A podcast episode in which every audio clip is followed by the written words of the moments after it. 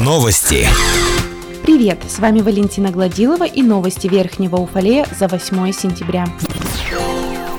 Общегородских праздников не будет. Запрет на проведение массовых мероприятий на территории округа продлили до конца года. Соответствующее постановление опубликовано на официальном сайте администрации округа. Запрет не касается мероприятий на открытом воздухе с численностью не более 100 человек, в закрытых помещениях не более 50. При проведении разрешенных мероприятий участники и организаторы обязаны выполнять все меры по профилактике коронавирусной инфекции, ношение масок и социальное дистанцирование.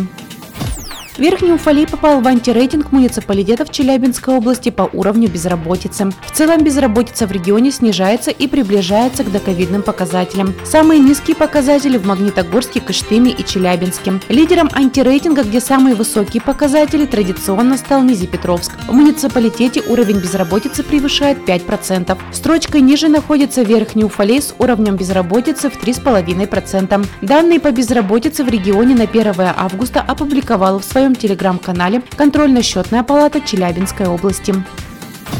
Во втором, третьем и семнадцатом детских садах открылись группы для ребят с нарушением речи, а в восемнадцатом детском саду с 15 сентября начинает работу группа для дошкольников с проблемами зрения. Для этих групп приобретены интерактивные песочницы, доска и даже пол, большое количество развивающих игрушек. С дошкольниками будут работать опытные педагоги и прошедшие специальную подготовку специалисты. Работа с каждым ребенком будет проходить строго в индивидуальном порядке. Реализация этого проекта стала возможной благодаря помощи и поддержки Министерства образования и науки Челябинской области, которое в этом году по программе субсидирования выделило из бюджета Челябинской области средства на их оснащение.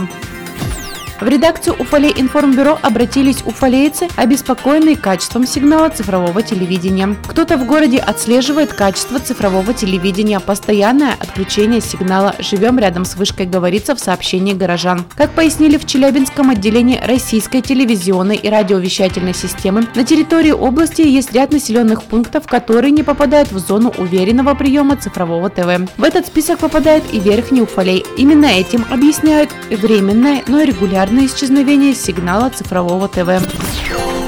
На этом все. С вами была Валентина Гладилова. Уфалей информбюро. Хорошего дня.